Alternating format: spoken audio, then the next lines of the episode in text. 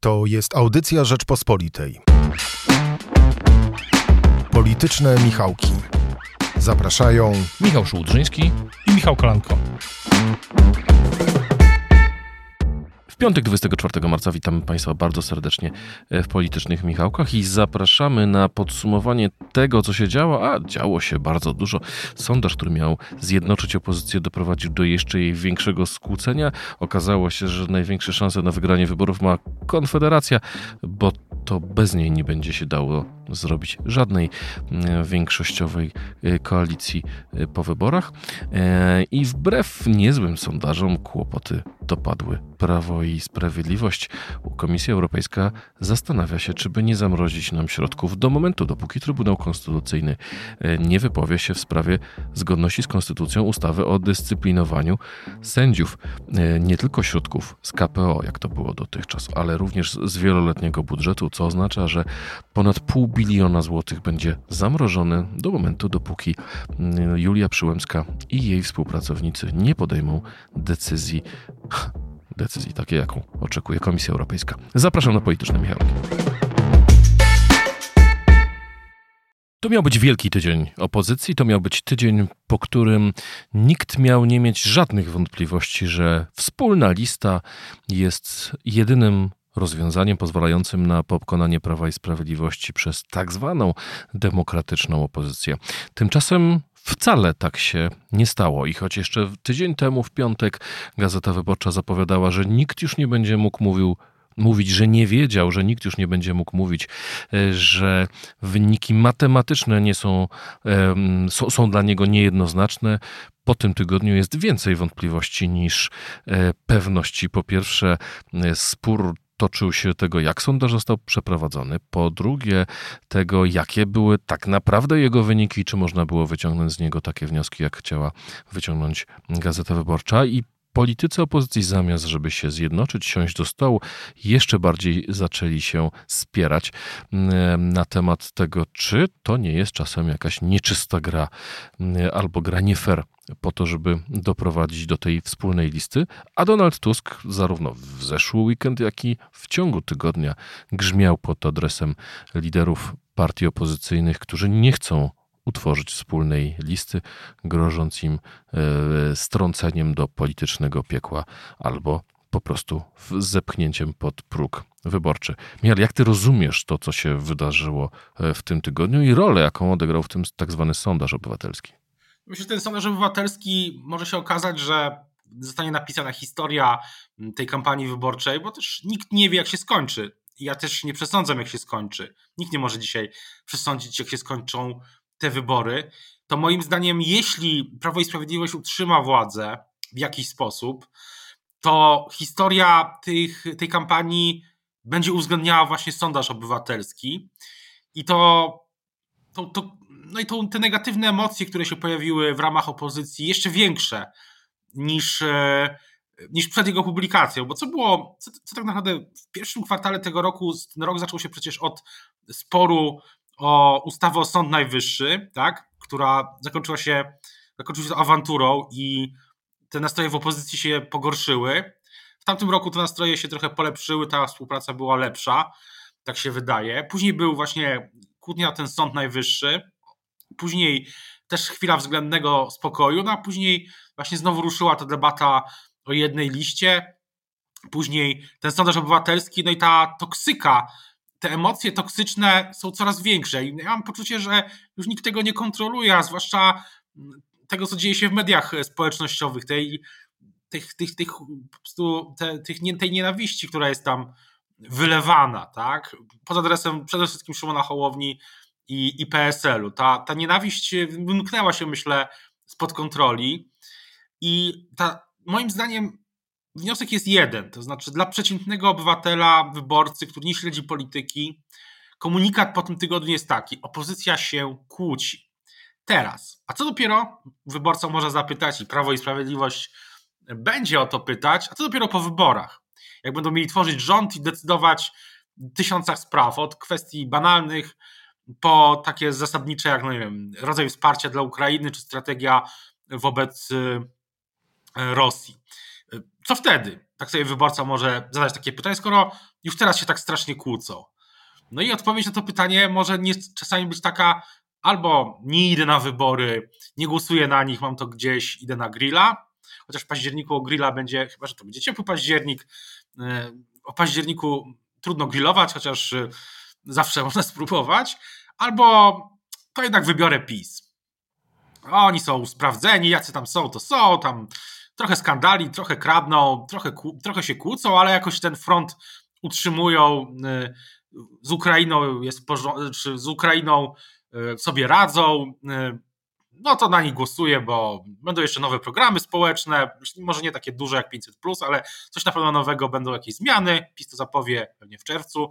No to coś jeszcze dostanę. No i, no i tak te wybory mogą się zakończyć. Też może na tym zyskać Konfederacja, tak? No bo im bardziej ten blok się konsoliduje przez kłótnie w jakimś sensie, bo kłócą się ciągle ci sami, no to tym bardziej ktoś może spojrzeć, a ta Konfederacja nie kłóci się, tam Arturze Dziamborze i jego grupie już niestety wiele osób mogło zapomnieć. Ten Mencen na tym TikToku rozsądnie mówi, widziałem ostatnio jak jechałem metrem czy mm, tramwajem, no i głosuje na Konfederację, stąd później Konfederacja może mieć dwucyfrowy wynik, więc takie, na takim dzisiaj jesteśmy etapie. Oczywiście to wszystko się może jeszcze 100 razy zmienić, Jakaś forma konsolidacji opozycji pewnie będzie, bo Szymon Hołownia i Władysław Kośniak-Kamysz no w zasadzie już są na siebie trochę skazani. Mm, oni też zastrzegają, znaczy inaczej, politycy PSL-u i Hołowni no zastrzegają, że żadnej jednej liście z Platformą po tym, co się wydarzyło, no nie ma absolutnie mowy i żaden szantaż Donalda Tuska ich nie skłoni do tego, żeby przyjść do Platformy w czerwcu. No ale tak to dzisiaj, więc tak to dzisiaj wygląda. Mm, na tym tle wszystko jeszcze, na tym tle oczywiście jest jeszcze Lewica, która próbuje no, wyjść z tego sporu i mówić po prostu, że oni są za jedną listą, ale ona nie powstanie, więc e, i tak robimy swoje. Michale, masz, wydaje mi się, rację co do tego wrażenia dla wyborcy, który mówi, e, wyborcy opozycyjnego, który mówi, że się kłócą.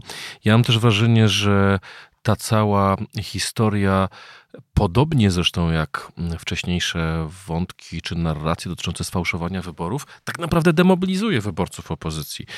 Bo to, co najbardziej zmobilizuje wyborców opozycji, to wizja tego, że można Dokładnie, że można wygrać z PiSem. Natomiast jeżeli nawet z sondażu, który miał przekonać, że da się wygrać z PiSem, idąc na jednej liście, nie wynika, że jedna lista da zwycięstwo nad PiSem, to ten wyborca sobie myśli, po co ja mam iść głosować. Wiemy doskonale, że wyborcy opozycji są mniej zmotywowani niż wyborcy PiSu. Wyborcy PiSu pójdą po to, żeby bronić swoich e, racji, bronić tych swoich wcześniejszych decyzji, no bo skoro kilka razy już na ten PiS głosowali, no to muszą udowodnić, że mieli rację, muszą udowodnić, że, że się nie mylili i będą chcieli, żeby ich partia jeszcze raz wygrała. Jedna rzecz, ale wyborcy PiSu pójdą, mają już takie mobilizatory nowe. Pójdą, żeby bronić e, Jana Pawła II.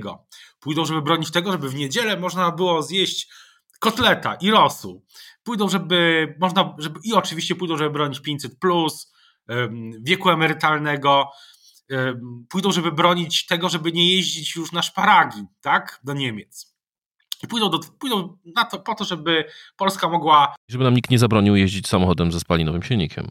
Ale też e, i pójdą po to, żeby premier Morawiecki, premier rządu mógł pojechać do Niemiec i powiedzieć Niemcom, że się generalnie mylą i w ogóle są już, e, i że muszą się zmienić.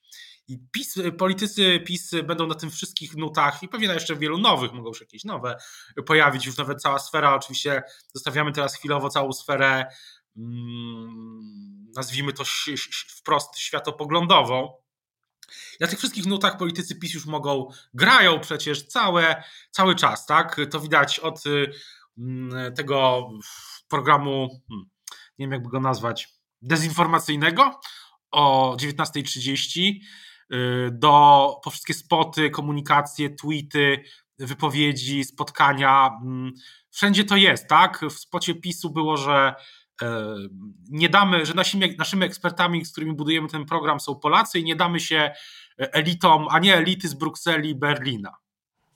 I to jest stan gry na 24 marca 2023 roku. E, oczywiście, tak jak mówię, to się wszystko może. Ale zostawmy jeszcze może na moment PiS na boku. Zostawmy jeszcze na moment PiS na boku. E, wróćmy do samej opozycji, bo rzeczywiście to, co wynika z tego sondażu, ale też z innych sondaży, e, to jednak trend pokazujący na tym, że PiS jest silniejszy. O tym, dlaczego zima nie zniszczyła poparcia dla PiSu, rozmawialiśmy w zeszłym tygodniu i o dzisiejszej sytuacji, o dzisiejszych problemach PiSu porozmawiamy za chwilę. Ale najpierw skończmy ten wątek opozycji, ponieważ e, widać, że po raz e, pierwszy od kilku miesięcy opozycja po prostu ma mniej głosów niż e, PiS i Konfederacja. No ale przede wszystkim widać ciekawe zjawisko polegające na tym, że partia Szymona Hołowni, która miała pewne trzecie miejsce, przestaje być pewna tego trzeciego miejsca. No i wszystkie sondaże pokazują, że wynik Konfederacji będzie dwucyfrowy. Znaczy na razie jest dwucyfrowy, bo oczywiście przez te 6 miesięcy wiele się może zmienić, ale średnia pokazuje, że jest on powyżej 10%. W sondażu Ipsos dla TOK FM i mm, Okopres mm, Konfederacja ma nie tylko dobry 11-punktowy wynik, e, ale w dodatku jest niezwykle mocna w młodym pokoleniu. 37% taki jest odsetek poparcia dla Konfederacji wśród mężczyzn w wieku 18-39 lat, a zatem wśród tej grupy nie tylko najmłodszych wyborców, ale też tych e, już e, młodych dorosłych. I jest to partia pierwszego wyboru. Na drugim miejscu jest Koalicja Obywatelska z kilkunastoprocentowym wynikiem, a na trzecim miejscu PiS z dziewięcioprocentowym wynikiem. Coś się dzieje jeśli chodzi o przepływy poparcia. Wydawało się, że jest blok PiS i blok Platformy, a cała reszta się nie liczy, ale teraz właśnie widzimy, że się liczy, że te przepływy gdzieś istnieją. Jaką byś tutaj tezę postawił? Znaczy, ja bym powiedział przede wszystkim, że mm, Konfederacja moim zdaniem może zyskiwać na tym, że Donald Tusk postanowił w jakimś sensie mm, strategicznie od ubiegłego roku, a zwłaszcza w tym roku to widać, no, no jednak y, skierował te, ten kurs platformy w stronę, hmm, jakby to ująć, no w stronę w lewą stronę, tak? Najogólniej rzecz ujmując. No, ostatnia propozycja, tam fani na Twitterze platformy są zachwyceni. Oczywiście to babciowe, tak? 1500 zł yy, takiego nowego świadczenia. No to generalnie jest kolejny sygnał właśnie dla takich, dla młodych, yy, dla młodych, młodych ludzi, mężczyzn zwłaszcza, nie tylko i z dużych, i z małych miast, że, że potrzebna jest jakaś alternatywa dla tego, tak? Że trzeba no nie wiem, skończyć z tym rozdawnictwem. I my, w cudzysłowie oczywiście, bo nie ma czegoś takiego jak rozdawnictwo, to jest jedno z najgorszych słów, które istnieje w ogóle w polskiej debacie publicznej. No ale tak mogą sobie ludzie myśleć, że ta platforma też już chce rozdawać kasę, to się nie spina w budżecie. No i, no i tutaj na, cały na biało jest właśnie Sławomir Mencen. To jest dla mnie najprostsza. Hmm, najprostsze wytłumaczenie. Inne jest takie, że no właśnie Konfederacja poza tym e, sporem z Arturem Dziamborem i jego grupą się niespecjalnie, nie wygląda na to, żeby się kłóciła o cokolwiek ze sobą. I też nie, nigdy nie rozważała żadnej koalicji ani żadnego sojuszu. Tak? Konfederacja od pięciu lat czy czterech lat, od jest w Sejmie, mówi, że będzie ponownie startować samodzielnie. No i stąd też ta, na pewno oczywiście ten dwucyfrowy wynik Konfederacji no dla Artura, Artura Dziambora, tej partii wolnościowcy, jest, zła, jest złą wiadomością, ale to na chwilę y, to jest taka mała dygresja. Więc myślę, że myślę, że na, tym, na, tym, na tych dwóch czynnikach co najmniej zyskuje, zyskuje Mencen. I na tym też, że ma dobre środki dotarcia, tak? Dopisaliśmy przecież parę tygodni temu w plusie minusie o TikToku i o tym, co ten TikTok tak naprawdę daje. Wyjście z bańki. Bo do tej pory Mencen tkwił w bańce korwinowo-libertariańskiej, tak mówiąc w dużym skrócie. No ale ten TikTok daje mu y, przejście do, wyborców, no, którzy, tak jak mówiłem wcześniej, no, po prostu sobie przeglądają TikToka w, w środkach komunikacji miejskiej i nagle im wyskakuje Mencen z takim no, prostym przekazem, tak? Y, podatkowo, gospodarczo, mm, no, światopoglądowym, zwłaszcza jeśli chodzi o te wszystkie sprawy dotyczące samochodów, mięsa i tak dalej. Więc, więc to, się, to się jakoś składa. Oczywiście ten moment Konfederacji może być krótki. No pytanie jest oczywiście teraz też, czy Platforma jest w stanie, czy Tusk jest w stanie e, zrobić zwrot w drugą stronę, a przynajmniej zacząć sygnalizować właśnie tym e, wyborcom, żeby że sobie też, że też ma, ma, ma też jakieś wolnorynkowe e, ciągoty. Mówił niedawno w tym tygodniu, że, że koniec z prostackim socjalizmem, ale dzień później było to babciowe. To jest jedna rzecz. Druga, no pytanie, czy inne partie opozycyjne są w stanie taki elektorat y, przechwycić, tak? Y, tutaj chyba, no tutaj lewicy było oczywiście, lewica jest tutaj na straconej pozycji. Potencjalnie gdzieś jest szansa dla, dla Kośniaka i dla Hołowni, chociaż też niełatwo. A czy myślisz, że to, co się dzieje ze strony części komentatorów opozycyjnych pod adresem Szymona Hołowni, mm, nie chcę nazwać tego hejtem, ale jest to, powiedziałbym, presja na granicy hejtu, mm, ma e, do, do złamania Szymona e, Hołowni. Wszystkie te żarty, że to nie będzie Polska 2050, tylko Polska 2,5, mm, doprowadzą do tego, że on się ugnie, no bo to jest też presja na jego własnych wyborców i mówienie jego wyborcom, to nie jest prawdziwa opozycja, lepiej przerzućcie swoje głosy na kogoś innego.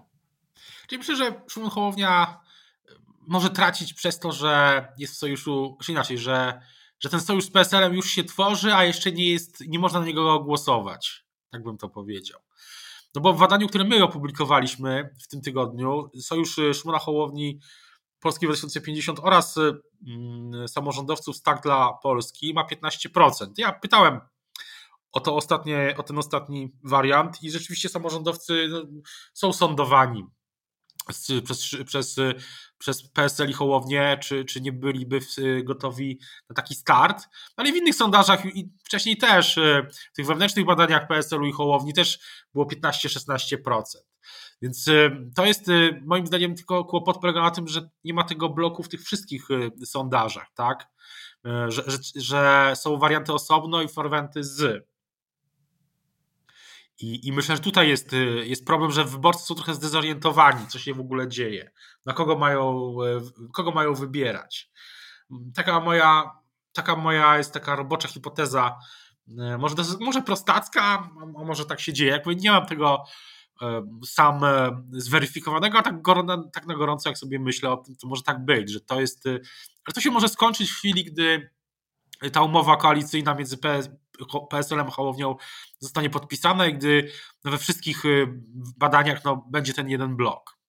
Być może właśnie z samorządowcami, być może nie z tymi z Tak dla Polski, a na przykład z samorządowcami ogólnopolskiej koalicji samorządowej z Piotra, Piotra Krzystka, który tam jest Piotr Krzystek, między innymi prezydent Szczecina, i, albo z jeszcze kimś innym, może z innym jeszcze ruchem samorządowym, bo tych samorządowców w tym roku, którzy chcą iść do wielkiej polityki, jest bardzo wielu. Jak uważasz, mm, poradzi sobie Prawo i Sprawiedliwość? Bo z jednej strony e, sondaże były ostatnio dla nich bardzo łaskawe, ale z drugiej strony kłopotów e, jest bardzo dużo. Po pierwsze są kłopoty, e, protesty rolnicze.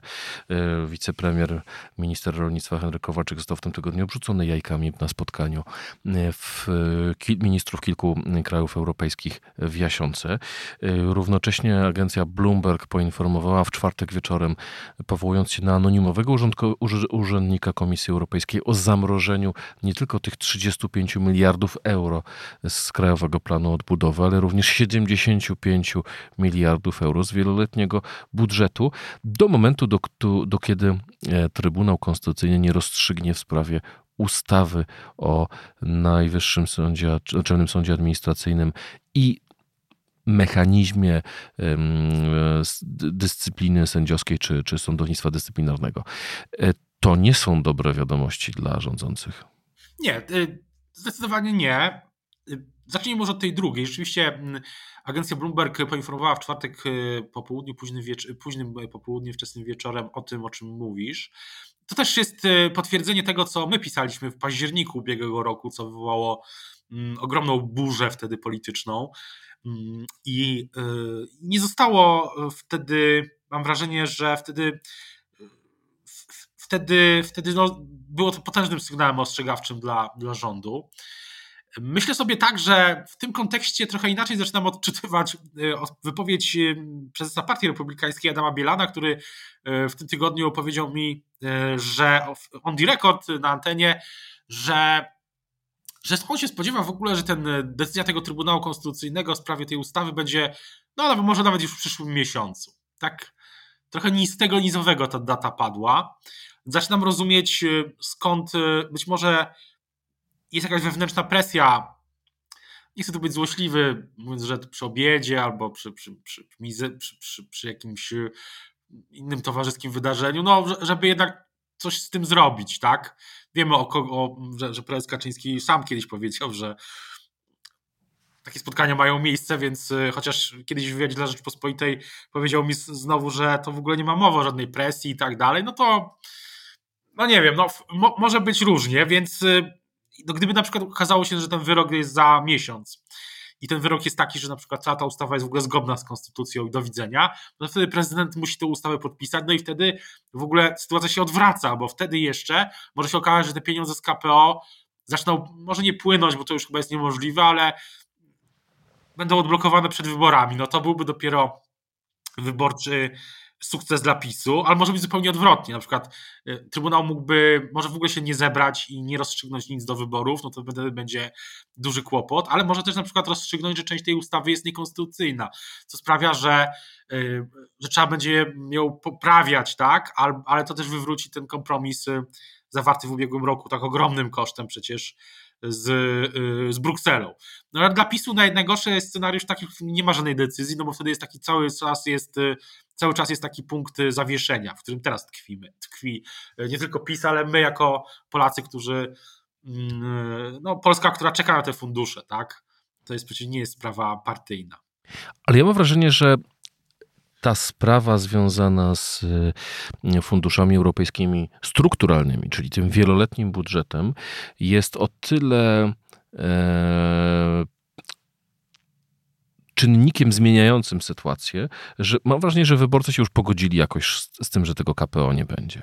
Że to była sprawa, która moim zdaniem już nie rezonowała wyborczo. Ona była bardzo aktywna jesienią. Sam jesienią uważałem, że jeżeli PiS nie dostanie środków z KPO, nie ma szans na wygraną wyborów, ale Rozmawialiśmy o tym w zeszłym tygodniu. Jesienią wiele test politycznych padało, które zima negatywnie zweryfikowała. E, I teraz mam wrażenie, że czy PiS dostanie pieniądze z KPO, czy nie, to nie będzie miało już takiego dużego wpływu na e, wybory. Ale jednak blokada środków europejskich, tych już z tego tak zwanego dużego budżetu, to jest coś e, innego. 35 miliardów plus 75 miliardów, e, czyli KPO plus środki wieloletnie, to jest po, grubo ponad pół biliona złotych. To są pieniądze, które dla naszej gospodarki mają kolosalne znaczenie. No właśnie, czy dla wyborców takie liczby w ogóle, na wyborcach w ogóle takie liczby robią wrażenie? Mogą zrobić, chociaż może też być taki efekt, że wtedy PiS powie, że ta Bruksela jest jeszcze gorsza niż myśleliśmy i trzeba się jeszcze bardziej przed nią bronić, bo chce nas zadusić przed wyborami, że jest czynnikiem politycznym i to może teoretycznie doprowadzić do jeszcze większej mobilizacji elektoratu PiS. Taka, takie działanie. Rubiego. Y, natomiast y, oczywiście ja zgadzam się z tobą, że. Wariant węgierski. Im bardziej Unia naciska, tym bardziej. Im, Im bardziej Unia naciska, tym lepsze wyniki Fideszu Wiktora Orbana. Może tak być, chociaż Polska to nie Węgry. I myślę, że część tych niezdecydowanych, którzy, o których mówiliśmy na początku naszej rozmowy, może wtedy pomyśleć, no ale zaraz, ta opozycja jest taka beznadziejna w sumie, no ale przynajmniej dają szansę, że odblokujemy to, te pieniądze, no to jednak na nich zagłosujemy. Tak może też być. A tutaj pamiętajmy, że prawdopodobnie po pierwsze wybory będą 15 października, co pośrednio potwierdził niedawno Ryszard Terlecki. My jako pierwsi napisaliśmy o tym Rzeczpospolitej tak dosyć wprost. To raz. A dwa, że, że do tych wyborów, że te wybory najpewniej rozstrzygną się na bardzo E, w bardzo marginalnej skali, to znaczy zdecyduje bardzo niewiele głosów i dla Konfederacji, i dla PiSu, i dla opozycji, i dla potencjalnie innych sił, które na przykład walczą o przekroczenie progu. Więc y, to, że część wyborców niezdecydowanych z tych 10 punktów, 10% niezdecydowanych y, załóżmy nawet, że procent, że jeden punkt procentowy z tych wyborców, czy dwa, to są wyborcy, których ta kwestia unijna jakoś rezonuje, to już jest y, coś nam może być na miarę y, dwóch, trzech, no, może być na miarę zwycięstwa nawet, chociaż pewnie PiS będzie robiło wszystko, żeby do, tej, żeby do tego rozwiązania tej sytuacji y, doszło. Unijnej oczywiście.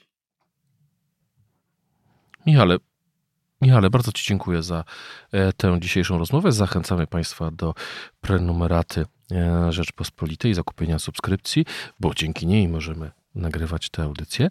Mm, e, także to jest e, nasza zachęta. Zachęcamy też do e, słuchania innych audycji Rzeczpospolitej, Słuchaj Plus Minus czy Rzecz w tymże. E, a my już z Państwem się żegnamy. Pozdrawiamy serdecznie Michała Patyry, który realizował naszą audycję. Do usłyszenia za tydzień. Do usłyszenia. Słuchaj więcej na stronie podcasty.rp.pl. Szukaj Rzeczpospolita Audycje w serwisach streamingowych. Poznaj mocne strony Rzeczpospolitej. Wejdź na prenumerata rp.pl. Polecam. Bogusław Rabota, redaktor naczelny.